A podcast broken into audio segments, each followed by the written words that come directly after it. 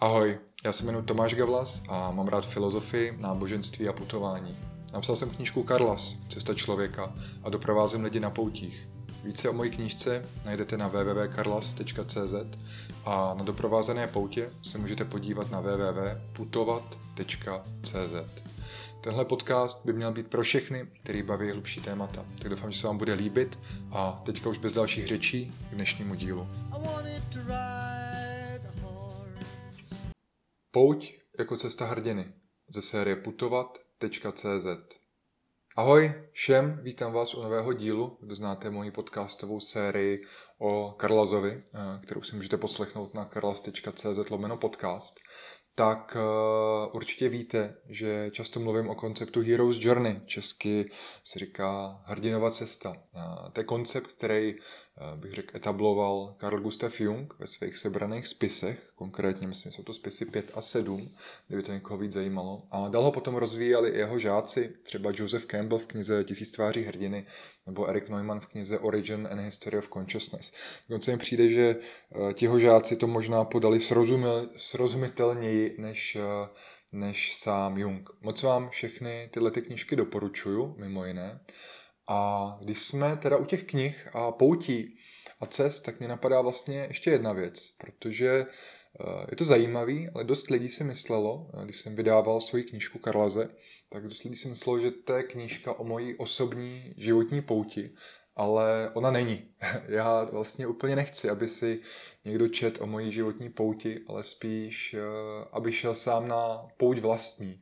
Samozřejmě eh, někoho může ten můj osobní příběh nebo, nebo moje chození eh, může inspirovat druhý k tomu, aby se sami někam vydali, ale necítil jsem se vůbec na to psát o svém životě, protože jednak mi nepřijde mm, jako za stolik výjimečný a zajímavý ale hlavně mi nepřijde nějak ideální a, a jako hodný následování, abych o sobě psal. Karlas teda není kniha o mý pouti, ani to není silný příběh o pouti někoho jiného, ale spíše takový soubor mnoha podobenství, obrazů, myšlenek, eh, úvah, meditací, které člověku můžou pomoct přemýšlet právě o té jeho vlastní životní cestě, o té jeho vlastní hrdinově cestě, o té jeho hero's journey.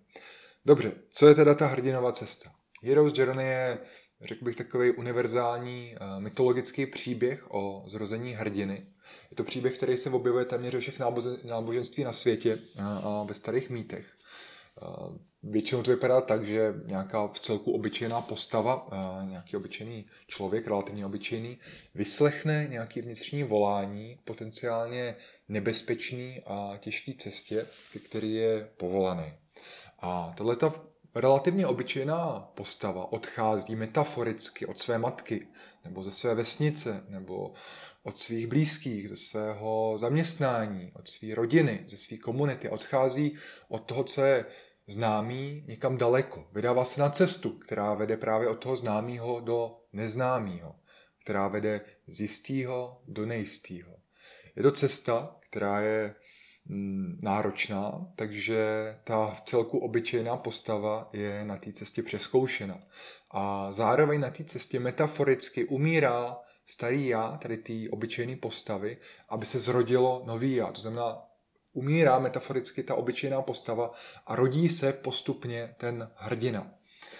Uh, tak, uh, je to vlastně cesta, na který ten poutník musí poznat i svůj stín, své slabosti a integrovat je, protože to všechno je potřeba, aby mohl na konci zvítězit. Jo. Ten, kdo na takovouhle cestu odejde, tak už se nevrátí stejný. Erik Neumann to třeba popisuje jako cestu od nevědomí, od nějaký nevědomosti, nevědomosti lidský eh, k vědomí, k vědomosti. To znamená, že to je nějaká cesta zvědomování a osamostatnění. Jo. Eh, když jsem Teďka před pár dnama jsem četl, uh, čtu knížku od Erika Froma, uh, Umění naslouchat, kterou taky moc doporučuji.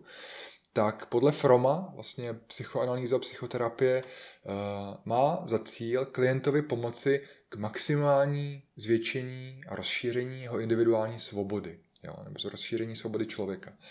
A jak toho teda dosahuje podle něj ta psychoterapie, jak má fungovat správná psychoterapie?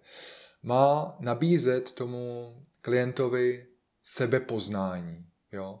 Má mu zprostředkovat poznání, poznání sebe sama v tom, eh, že se svým terapeutem otvírají a analyzují složitý témata, vzorce vlastního chování. Jo? A tím, že o nich člověk mluví, zvědomuje si je, přemýšlí o nich a pozoruje, co dělá, tak sám sebe poznává a tím, že poznává sám sebe, tak může ve světě činit jaksi vědomější rozhodnutí a nemusí být eh, chycený v pasti nějakých starých vzorců nebo nějakých cyklických myšlenek, které se pořád opakují. A vlastně i poutník, který se vydá na nějakou těžkou cestu do neznáma, tak eh, na té cestě velmi pravděpodobně, aniž by tam byl eh, třeba ten fyzický terapeut, eh, tak velmi pravděpodobně nějakou novou část sama sebe na té cestě pozná. Jo. Řekl bych, že o něj bude probíhat taková terapie poutí, ať už půjde sám nebo s druhým. Jo.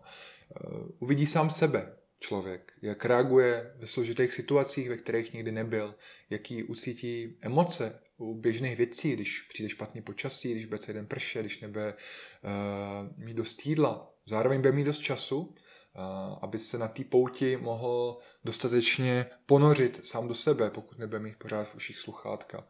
Bude přemýšlet, bude rozjímat, bude možná snít, ale bude i soudit své staré rozhodnutí a možná přemýšlet o jejich kořenech. A naprosto přirozeně. Jo. Prostě v tom tichu se ta mysl zabořuje do hloubky. To vlastně dělá, i když člověk jde třeba na vypašánu, na nějaký meditační retreat, tak tím, že ta mysl nemá tolik rozptýlení v okolí, tak se začne ponořovat sama do sebe a začne vidět, kým člověk skutečně je, je ze všema jeho stínama a temnýma, temnýma stránkama. A neříkám, že se jich člověk může zbavit, je to těžké se těch věcí zbavit, ale může je vidět a může se je pokusit nějak integrovat nebo o nich může otevřeně mluvit potom s druhýma.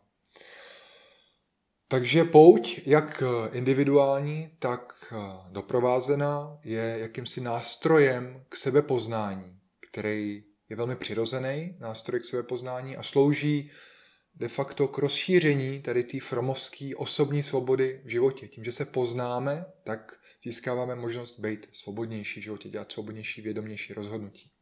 Tak, to byla má odbočka. Teďka se vraťme ještě více k té uh, symbolické hrdinově cestě. Takže Hero's Journey je uh, znamená cesta, kde se relativně obyčejný člověk, který, kde relativně obyčejný člověk vyslechne nějaký vnitřní volání, povolání, puzení a vydá se do neznáma za nějakým úkolem, třeba za nějakou změnou, za, nějakým, za nějakou osobou. A e, na té cestě překoná výzvy, které e, jsou před ním na té cestě položeny, které ho čekají. To znamená, že na té cestě překonává různé vnitřní a vnější překážky, různé výzvy, překonává vlastní utrpení, protože ta cesta je těžká a další věci.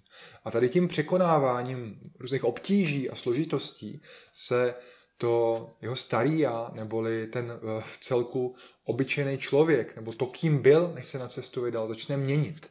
Jo. Možná úplně zahyne, ale pravděpodobně proběhne nějaká transformace v něco, co je jiné a co je možná více on, než to, kým dosud byl. A a poutník, který dojde eh, k cílu té své pouti, tak se pravděpodobně na konci tady té cesty vrátí, když se vrátí do svého domova, tak se vrátí jako trochu jiný člověk. Vrátí se změněný. Eh, nějaký ty změny nemusí být úplně trvalý, nějaký můžou být eh, dočasný, nějaký můžou být trvalý, někde se nezmění, ale pravděpodobně se vrátí částečně změněný. Jo? V, tom, v tom mytologickém příběhu je to, že se, ten, že se tady ten člověk vrátí jako hrdina. Tak jo, eh, dává vám to smysl? Doufám, že aspoň trošku jo. Abych vám to ukázal na příkladech, tak vám představím dva poutníky a dvě takové, dva příběhy tady té cesty hrdinů. Eh, příběh první, eh, poutník první. Siddhartha Gotama. Ve 20 letech, ve 29 letech Eh, opouští eh, Siddhartha blahobytný život a vlastní rodinu, vlastní partnerku a děti a vydává se na velmi nejistou cestu, na cestu poznání. chce dojít plnému poznání. Nestačí mu to poznání, který má ve svém uh, relativně komfortním, bohatým životě uh, v bezpečí. Chce poznat svět takovej, jaký je. Chce dojít k plnému poznání.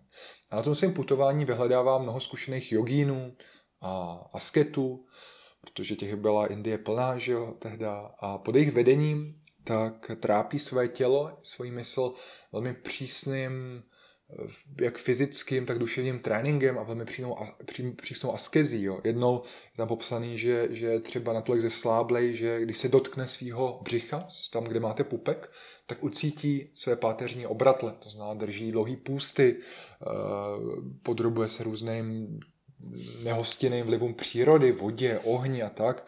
Jo, ti různí asketové učitelé mají různé metody. A hledá, hledá to poznání v tom jejich učení.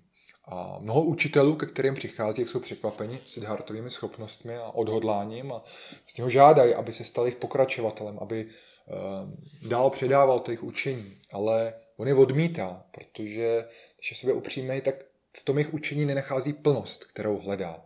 A tak musí pokračovat na té své pouti dál. Musí pokračovat dál v té své cestě za skutečným osvícením. Ta jeho pouť trvala, mám pocit, 6 let. 6 let, to je úplně neuvěřitelný jo, ve srovnání s těma eh, třeba mýma eh, maximálně měsíčníma poutěma je vlastně eh, úplně nepředstavitelný putovat 6 let. A vlastně ta změna, co, jaká člověku musí proběhnout, jo, co všechno musí člověk zažít, překonat a poznat a eh, nemá sebou kreditku, samozřejmě jako máme dneska my, často na poutích a můžeme se vrátit prostě velmi rychle do bezpečí. Jo, ta cesta opravdu byla velmi, velmi transformativní. A po šesti letech tady toho putování a, a poznávání usedává uh, Siddhartha pod stromem Bodhy a během několika týdení meditace vlastně se ponořuje hlouběji, hlouběji, hlouběji dosáhne poslední džány a poráží démona Máru, to je takový buddhistický ďábel, posledního z nepřátel, který mu brání v, v plném probuzení. A najednou, v tuhle tu chvíli, on dochází teda konce poutě a najednou už není Siddhartou, ale stává se budhou. Jo? On se transformoval v tu chvíli z toho v celku obyčejného člověka v hrdinu, v budhu, plně probuzeného, plně osvíceného učitele lidí i bohu. Tak a kdy proběhla ta Siddhartova transformace? Ona neproběhla pod tím stromem samotným, nebo proběhla, dá se říct, jako to bylo to vyvrcholení, a, ale proběhla na té pouti, jo, na celé té cestě. Nebylo to na jednom místě. Nebylo to, člověk nedojde eh, takového osvícení doma, nebo v práci, nebo jenom tím, že se sedne pod strom, ale vede k tomu nějaká cesta, nějaká pouť většinou. Jo. A na konci té poutě se Buddha ve svých 36 letech vrací na zpátek k lidem, ke své rodině, k ženě, k dětem. Vrací se k ním, aby je učil toho poznání, který dosáhl, protože to je vlastně nejvíc soucitný akt, který může člověk udělat, je učit toho druhého poznání, aby si sám nespůsoboval další utrpení. A tady tím se stává učitelem tisíců a tisíců eh, lidí po celé tehdejší Indii a dál ve svém životě putuje po různých místech a baví se s různýma dalšíma mistrama, asketama.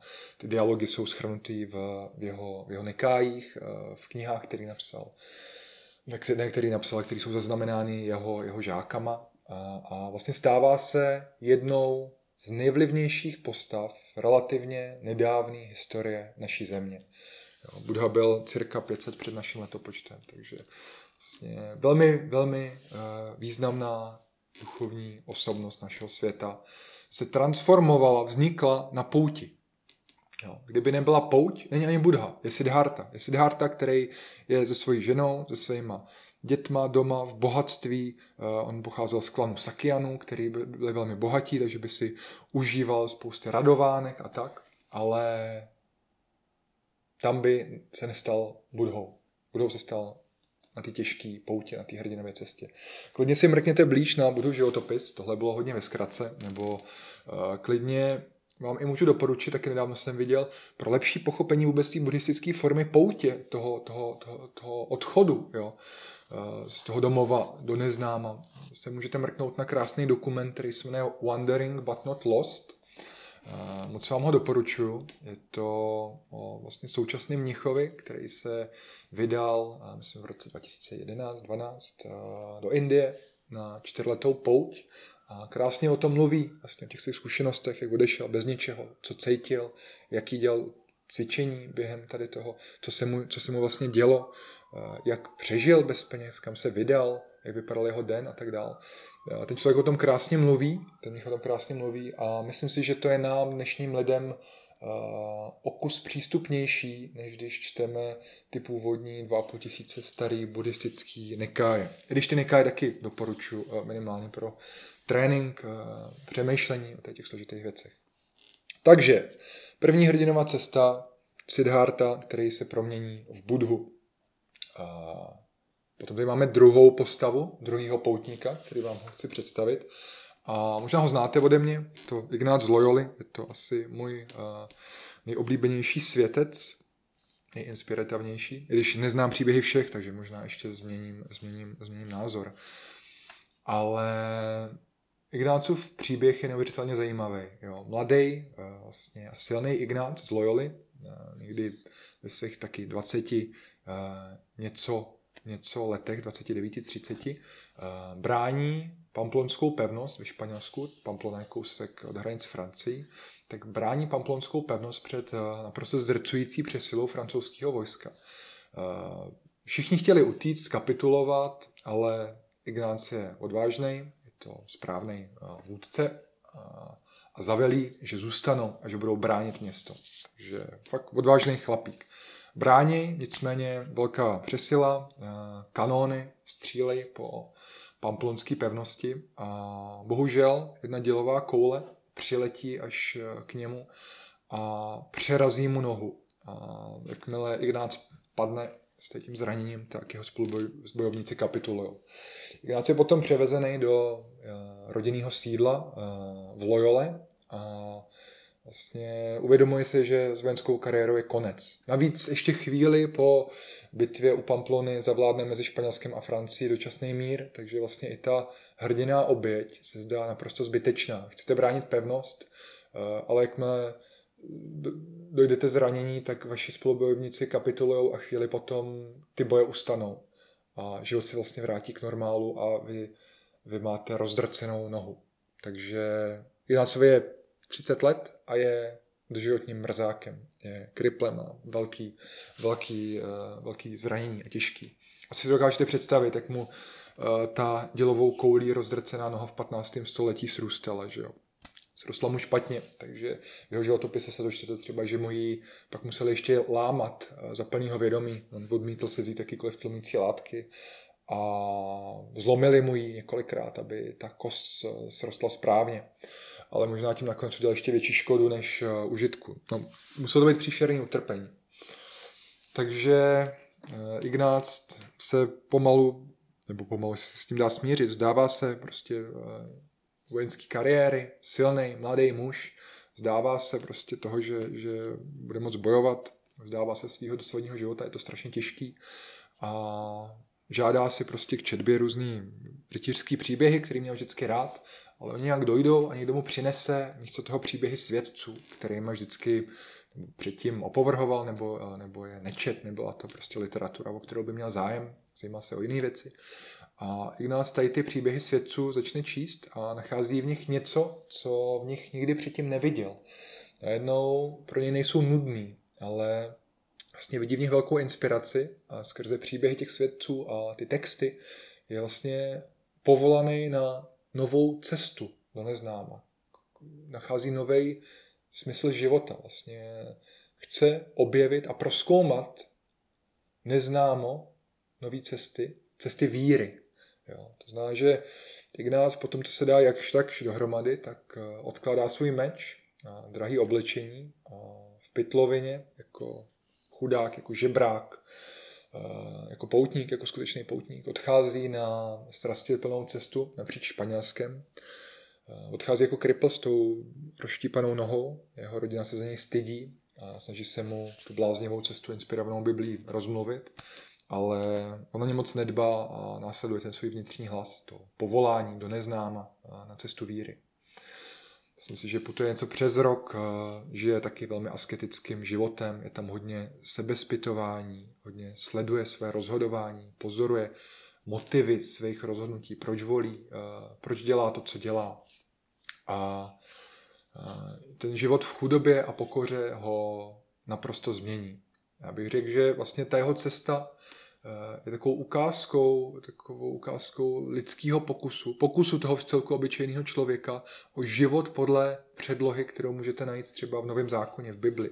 Jo, když člověk chce žít podle toho, co, podle toho ideálu, podle toho modrotisku, který stanovuje Ježíš, no tak se můžete podívat eh, na světce jo, a v nich je většinou vidět ten odlesk, teda, že jakoby to byli hudebníci, kteří se snaží hrát hudbu uh, podle nějakých not, tak ty svědci uh, místo not mají ten no, nový zákon toho Ježíše a ten jejich život je ten pokus o to zahrát, to, zahrát tu, tu hudbu správně, krásně.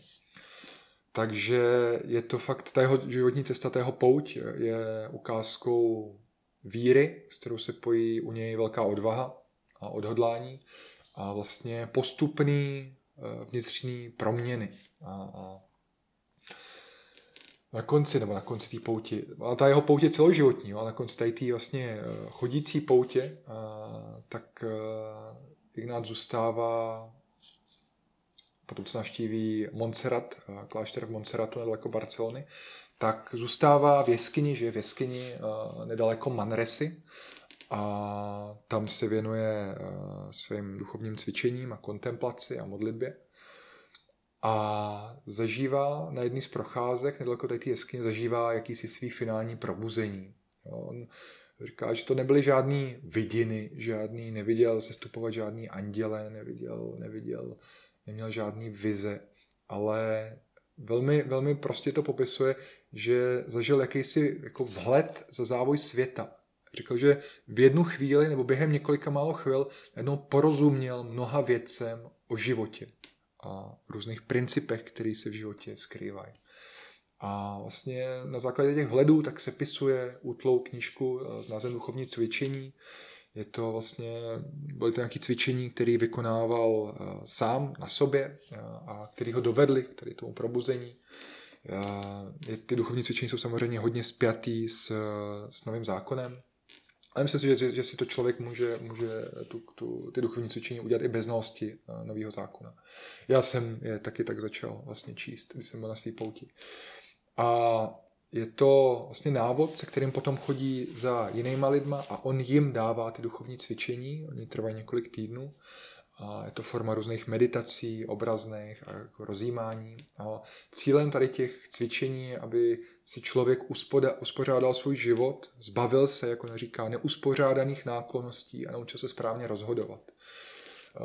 Ta knížka je možná jako drsná, nebo ty, ty duchovní cvičení jsou drsný. Já si myslím, že byly ještě drsnější, že během, během let nebo, nebo vlastně i, i ve chvíli, kdy, kdy papež svolil založit eh, řád jezuitů, tak on to musel trošku upravit duchovní cvičení, takže se tam se to pravděpodobně trošku zlehčilo, zlaskavělo, ale že on tím, že byl voják a byl na sebe tvrdý, tak byl tvrdý i v těch duchovních cvičeních byl, a byl velmi tvrdý asketa taky. A No a jak jsem říkal, tak právě tady ta knížka, ty duchovní cvičení se později, o mnoho let později stanou vlastně kamenem úhelným eh, řádu jezuitů, který po, po další strastiplné cestě zakládá. Jo. To je jeho další cesta. Ignác například až eh, ve svých 33, po tom, co je na té svý pouti, jako žebrák, eh, že je v jeskyni, udělá ty duchovní cvičení, tak začne chodit na veřejnou školu v Barceloně, protože cítí, že je povolán k tomu, aby, aby šel studovat na, na univerzitu, ale na to se musí naučit jazyky a, a spoustu, spoustu základů. Takže on prostě ve velmi pokročilém věku, by se dalo říct, začne chodit na přípravku na vejšku, kterou, kterou, na kterou chodí tři roky a vlastně až eh, v 35 si myslím, že začíná studovat katolickou univerzitu. Jo.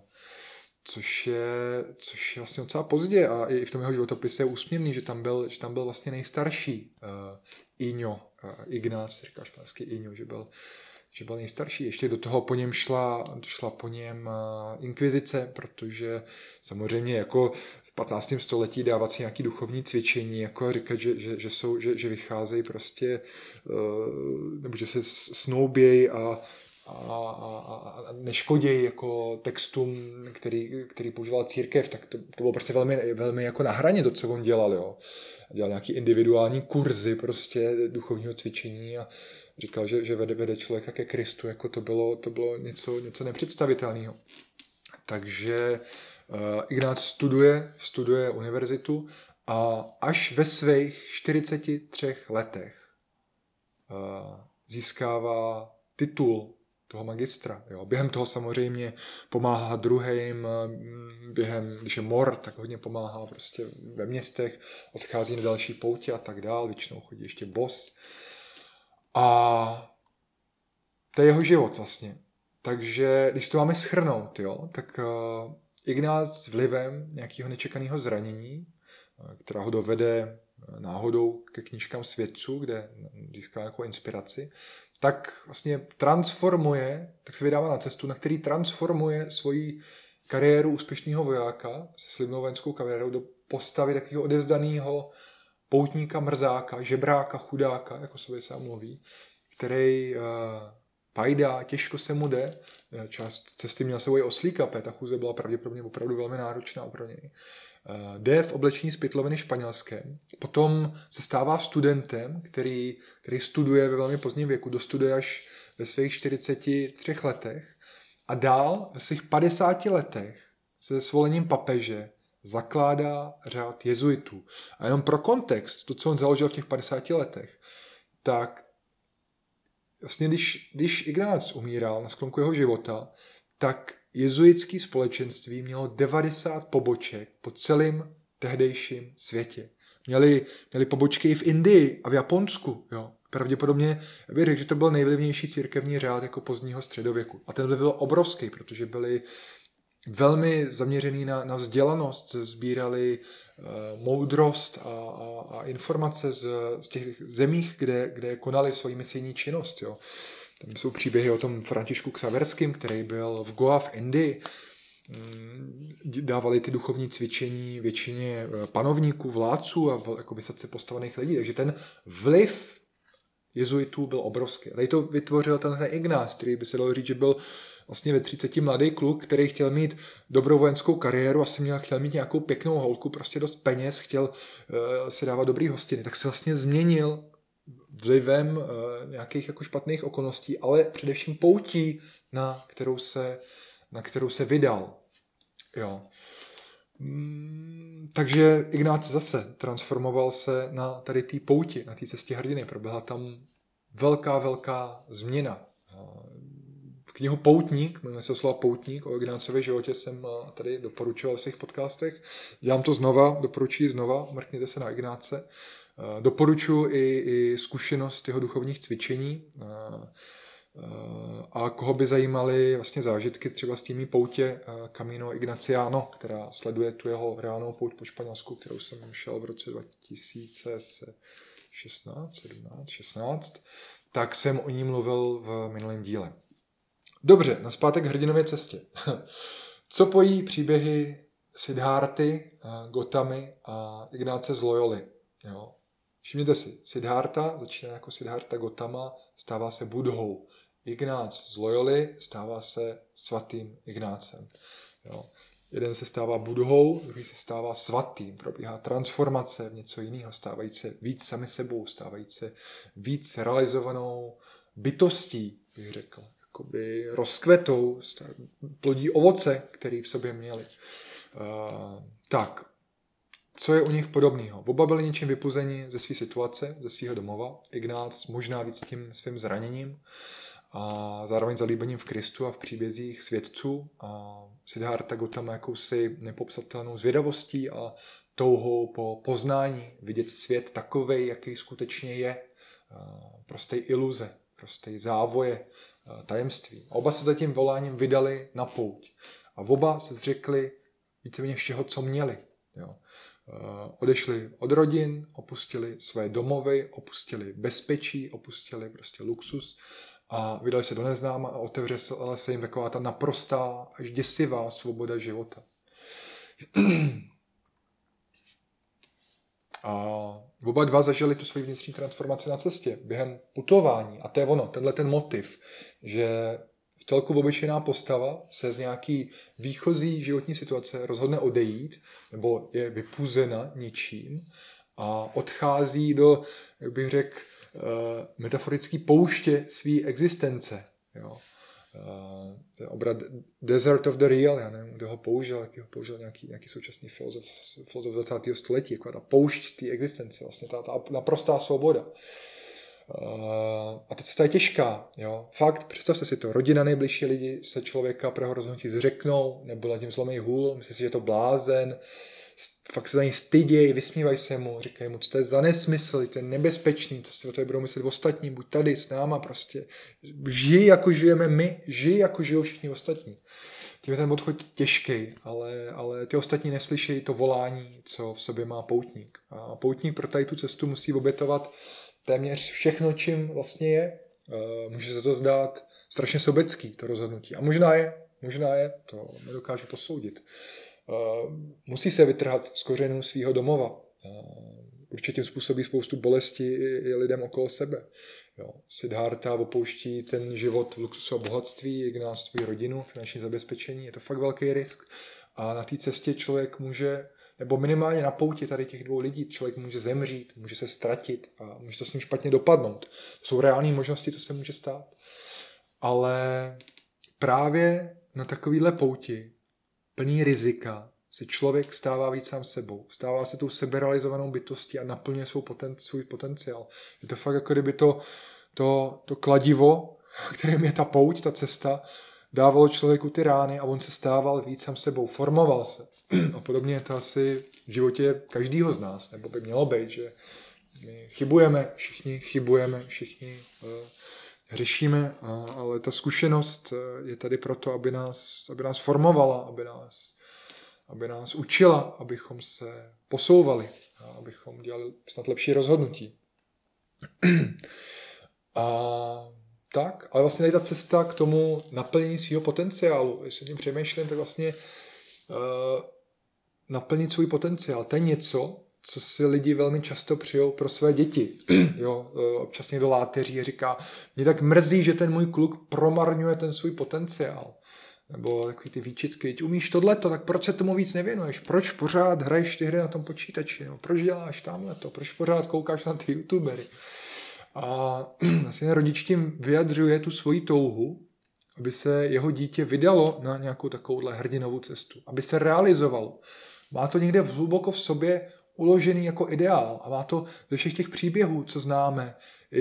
Ježíšova cesta je cesta hrdinu. Ty, vlastně to je tak hluboko v naší kultuře a v našem nevědomí, ten příběh toho hrdiny, že eh, všichni vnímáme, že je správný, že je správný jít vlastně, stát se tou realizovanou bytostí, jít k naplnění toho našeho poslání, překonat ty těžkosti, které pod náma, před náma stojí, eh, poznat své špatné stránky, nějaký integrovat prostě do toho svého života a tak dál a tak dál.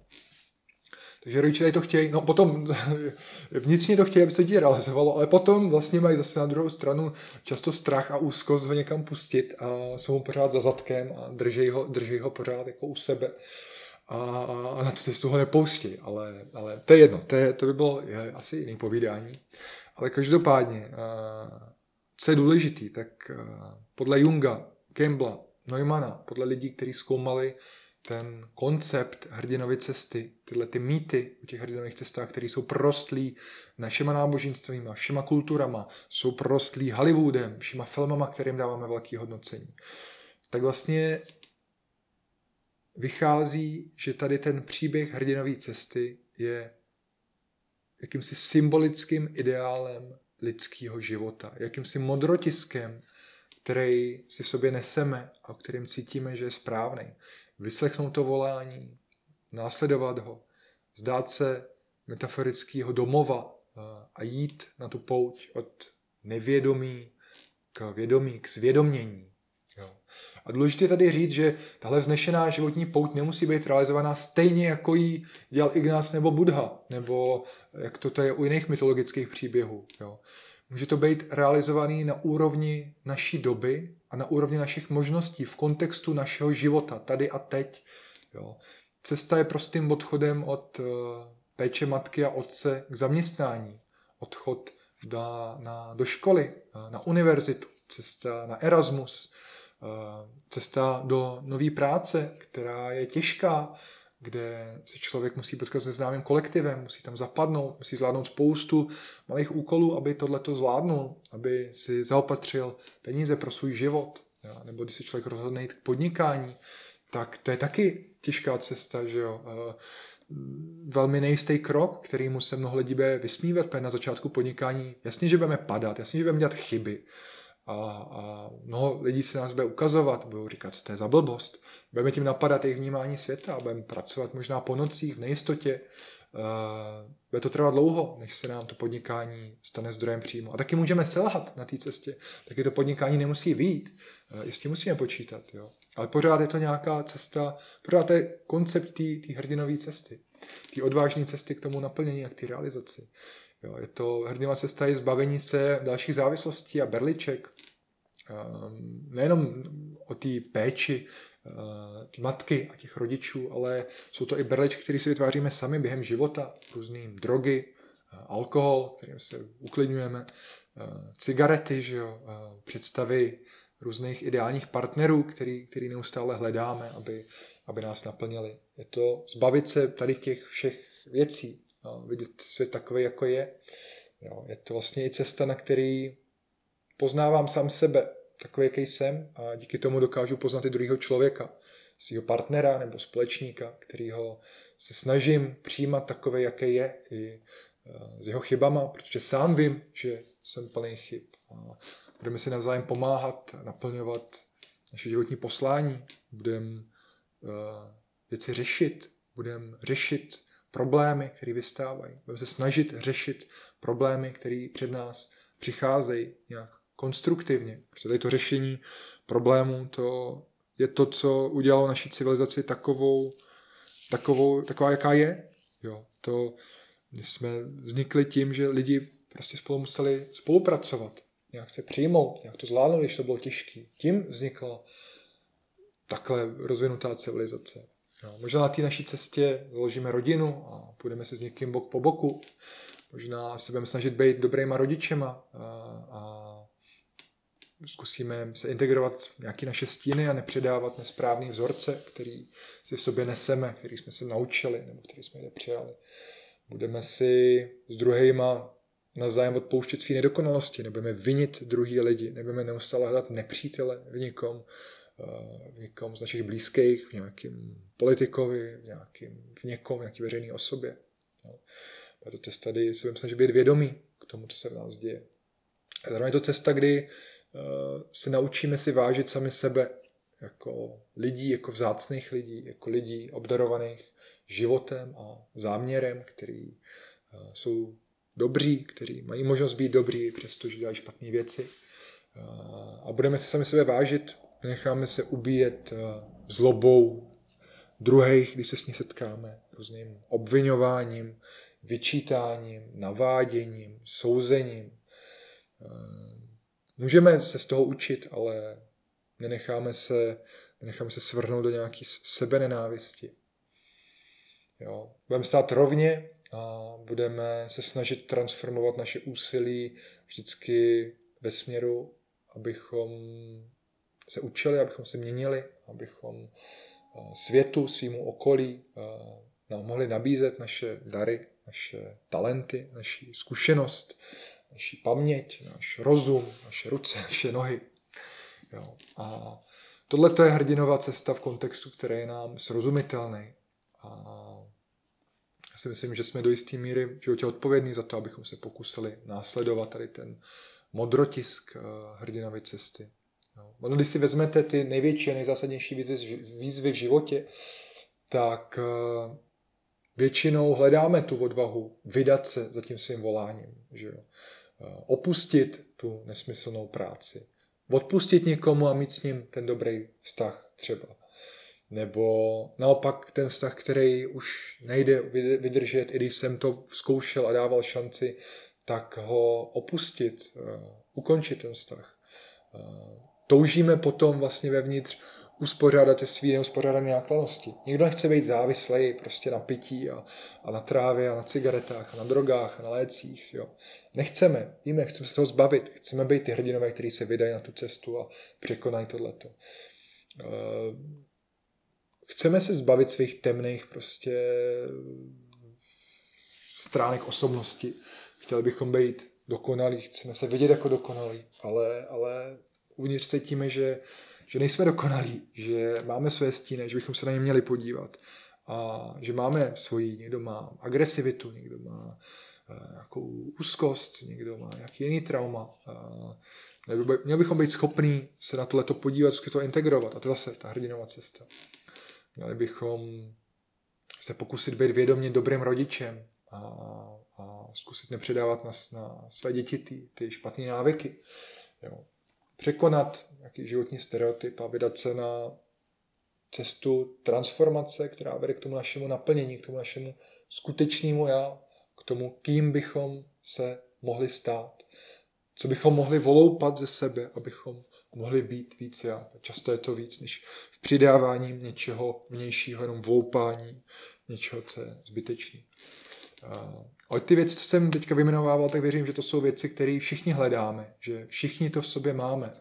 Tak tu touhu se někam vydat, udělat něco těžkého, nějakou hrdinovou cestu v nějaké oblasti našeho života. Velmi silně v to věřím. Věřím, že jsme takhle naprogramovaný, že to je kód, který v nás funguje na nějaký psychologicko, biologický bázi, jo? Že, to je, že to je náš put, prostě, že to je nějaký mot, motor, který v sobě máme, který nás, který nás prostě vede životem. Jo. U někoho je uh, tady ten kód, tady ten motor, tady ten, tady ten modrotisk je slabší, u někoho je silnější, u někoho bych řekl, že je uh, vědomější, někdo si ho je víc vědomý a víc ho sleduje a víc se podle něj snaží žít a u někoho je méně vědomý. Ale věřím, že všichni to v sobě máme. Všichni cítíme zodpovědnost za to, nepromarnit svůj život a stát se na konci tím hrdinou v uvozovkách, že jo? hrdinou toho svého vlastního příběhu, tím uh, budhou, který prostě dojde toho plného probuzení a vrátí se a učí ostatní lidi. A toho Ignáce, který to překoná, transformuje se, založí ty jezuity, uh, vytvoří ty duchovní cvičení bezelstně, aby pomáhal druhým lidem a vlastně stane se takovýmhle člověkem. To jsou oba ty příběhy vlastně, jak ten Budhův, tak ten Ignácův je happy end. A většina těch uh, Heroes Journey je happy end. Jo. Nikdo z nás přece nechce žít svůj život jako tragédii. My máme rádi happy endy. Žít tragédii uh, je jednoduchý. To stačí se o nic někdy nepokusit a pravděpodobně budete velmi brzo žít život jako, jako tragédii. Tak uh, co o to myslíte? Co si o to myslíte? Klidně mi můžete napsat, jsem rád, když mi občas napíšete svoje, svoje úvahy. A abych se vrátil k poutím, protože se zdá, že tenhle díl není o poutích, ale vlastně je, je o životní pouti, je, je o něčem, co je hluboko pod tou poutí, podle mě pod takovou tou fyzickou, jo? Pod, tím, pod tím chozením do toho Santiago, pod, tím, pod těma doprovázenýma poutěma, prostě tam je tenhle ten základ taky. Jo? A je to životní pouť, prostě životní pouť je těžká. Ono vydat, změnit svůj život jako a udělat nějakou velkou změnu v těch oblastech, o kterých jsem mluvil, je fakt těžký. Jo. Uh, mluvil jsem s kamarádem, eh, který, to, který tu věc konzultoval se svým psychologem a on mi říkal, no on mi říkal ten psycholog, že že dneska je vlastně pro čtyřicátníka udělat nějakou velkou životní změnu velmi těžký. Pro čtyřicátníka, jo. A to se bavíme o jedné věci, to je změna vztahu, nebo změna práce, nebo tak si představte, že se ty věci dějou všechny najednou třeba, jo. Jako to udělal ten Buddha, to je prostě úplně neuvěřitelný. Takže komu se při představě tady tý fakt skutečný Heroes Journey, hrdinský životní cesty, o který jsem mluvil, komu se při tady tom vlastně, že, že se člověk bude fakt hodně brutálně zásadně měnit, bude vytrhávat své kořeny, bude opouštět známý místa, bude způsobovat pravděpodobně lidem utrpení nějaký, sobě způsobí obrovský utrpení, bude, bude odcházet do neznáma, komu se při tom svírá břicho a je mu z toho prostě zle a úzko, tak to je úplně normální a proto je tady podle mě jedna alternativa, která je přístupná pro každýho. Člověk si svoji transformaci může odebrat, hledat, jak si zkušebně na dlouhou pěší pouť. Jo. To je sice cesta, ze který my na rozdíl od, od eh, Ignáce nebo Budhy víme, že se můžeme na konci vrátit domů, ale to je v pořádku. Ono totiž samo o sobě zabouchnout dveře od domu a odejít na několika týdenní cestu do neznámého prostředí, no to vyžaduje taky dost odvahy a plánování. Jo. Vlastně stejně to je jako v životě. Nestačí nám jenom odvaha. My musíme i plánovat, vytyčit si cíle, zvážit, na co máme, zamyslet se, kdy naše cíle upravíme a tak dále. Jo. Vydat se na dálkovou pěší pouť rozhodně není nic jednoduchého. Poutník, který takhle odchází, tak odchází za hranice bezpečí svého domova do neznámého prostředí, obzvlášť pokud jde sám. A každý den ho na té pouti čekají desítky kilometrů, který musí překonat bez ohledu na různé výkyvy počasí. Může ho na té cestě spalovat fakt žár slunce, že bude mít úžehy, že bude prostě v noci zvracet. Může ho byčovat mrazivá bouře, bude mít promrzlý ruce, bude mít promrzlou tvář, bude mu prostě strašná zima musí se vypořádat s bolestmi a limity svého těla. Prostě uvědomí si, že není všemocný, že si zvrtne kotník, že si udělá něco s achilovkou, s kolenem. Na těch nohách je toho tolik, co se může rozbít. Uh, může mít už jenom krvavý puchejře, který dost uh, dobře uh, dokážou znepříjemnit těch denních třeba 20-30 kilometrů. Může potkávat otravný lidi, opilce, může potkávat divoký zvířata, může se ztratit, někdo ho může okrást. Je to psychicky i fyzicky náročný. Jo. A na té pouti budou dny, kdy člověk nebude vědět, kde přesně bude spát. Jestli si bude moct zaopatřit zásoby jídla. Pokud se tak sám udělá, samozřejmě může si naplánovat čtyřhvězdičkový hotely v každém městě, může tam těma městama, ale dobrý je si tu pouť naplánovat tak, aby, byla trošku, uh, aby to byla trošku výzva pro mě. Ne úplně velká, abych to zvládnul, ale aby tam byl ten prvek toho neznáma a toho nebezpečí zastoupený, aby člověk měl třeba hlad nebo žízeň, aby aby si říkal, já mám žízeň, já se potřebuji napít, kde se ženu pití. Aby zažil tady ty momenty. A aby zažil, že eh, to budu muset nějak vyřešit tenhle ten problém. A pozoroval sám sebe, jak ten problém řeší. Jo. Poutník je člověk, který se dobrovolně vystavuje té vší nejistotě a těžkostem, který ho na cestě čekají. Dělá to proto, aby poznal sám sebe. A to není nic snadného. Navíc pokud poutník půjde sám a půjde v tichu, tak si může být téměř 100% jistý, že ta chůze postupně rozvíří vlastně vrstvy myšlenek a emocí, které si v sobě během dosavadního života ukládal. Jo. Rozvíří to jeho paměť, ten, ten sediment se zvedne, vlastně začne ta chůze to začne rozpumpovávat, tu mysl stejně jako krev. A málo kdo z nás ví, co si v sobě všechno neseme. Jo. A to působení poutě se třeba projeví až po týdnu a to je doba, kdy se mysl začne jako odtrhávat do toho domovského prostředí a začne se trošku měnit, otvírat. A je škoda, když nějaký poutníci to zažijou během ne, na té pouti a pak hnedka večer jdou do hospody s jinýma lidma a snaží se to zakecat různýma jako prostýma hovorama. Je dobrý tu pouť nechat působit, podle mě.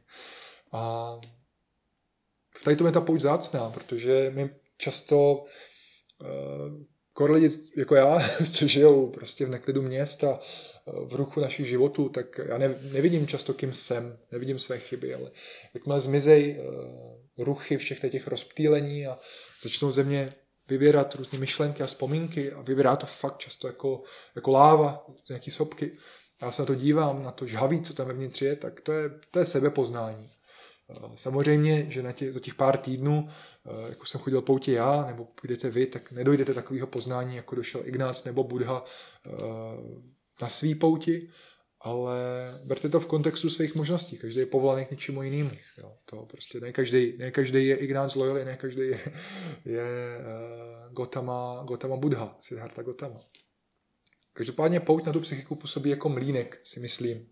Uh, jo? Že s každým krokem se ty velké těžké myšlenky, co jsou v nás, drtěj, nějaký drobnější, tak se přepracovávají, formujou se a nakonec je vypustíme a nacházíme v sobě možná něco, co bych popsal slovem uh, pokoj, šalom, nějaký, nějaký, nějaký smíření vlastně vnitřní. Jo. Um, a i během té cesty, tak každý krok vykonaný směrem k cíli, k kterému jdeme, tak ten poutníka posiluje. Jo. Cítíme, že nám zpevňují svaly, ta mysl nám zjemňuje, je vnímavější vůči okolí, vůči přírodě, ale i vůči sami sobě. Jo. Není to jenom, že si začneme vnímat ptáků, stromů, různých hmyzáků, které jsou podél cesty, které se mění a travin a bude se nám líp dýchat, ale fakt se staneme vnímavějšíma vůči, vůči sobě. Jo. A myslím si, že pokud tomu člověk je opravdu otevřený a nemá v uších prostě celý den jenom MP3 a večer se nejde prostě povídat s ostatníma poutníkama do hospody o tom, jaký, jak ho bolej nohy, tak uh, se ten poutník na té cestě bude proměňovat. A na konci té několika týdenní cesty získá možnost se vrátit domů trošku jiný, než odešel. Uh, ne změněný, ale poznaný. Uh, má s trošku větším sebepoznáním. A tohle je velký benefit poutě, protože uh, fakt každá tady ta dvou, tří týdenní pouť, týdenní někde po Evropě nebo po Čechách je podle mě alegorií, takovou zmenšeninou té velké hrdinské cesty, tady toho velkého univerzálního lidského příběhu, který se ukazuje uh, jak v té budově nebo Ignácově cestě. A věřím, že téměř každý kluk nebo holka, muž nebo žena, uh, babička nebo dědeček z té nejmenší české vesničky se dneska může sebrat a prostě se v tom životě na tři, čtyři týdny vydat na svoji pouť a někde ujít, nebo zkusit ujít 300, 500, 7, 200 kilometrů prostě a zažít si tady to vlastně velký osobní dobrodružství, tuhle tu sebezkušenost a věřím, že na ní člověk jen tak nezapomene. Jo? Že přestože to není válení se u moře a pobyt v rezortu, tak je to často něco, na co člověk nezapomíná a rozhodně toho nelituje, že to udělal. Jo. Takže kdo můžete, uh, využijte svého času a, běžte. Nebojte se toho, vyražte na pouť, protože věřím, že pouť je fakt prostředek sebepoznání, a jak říkal ten From, tak vlastně zajištění co největšího sebepoznání pomáhá k rozšíření životní svobody.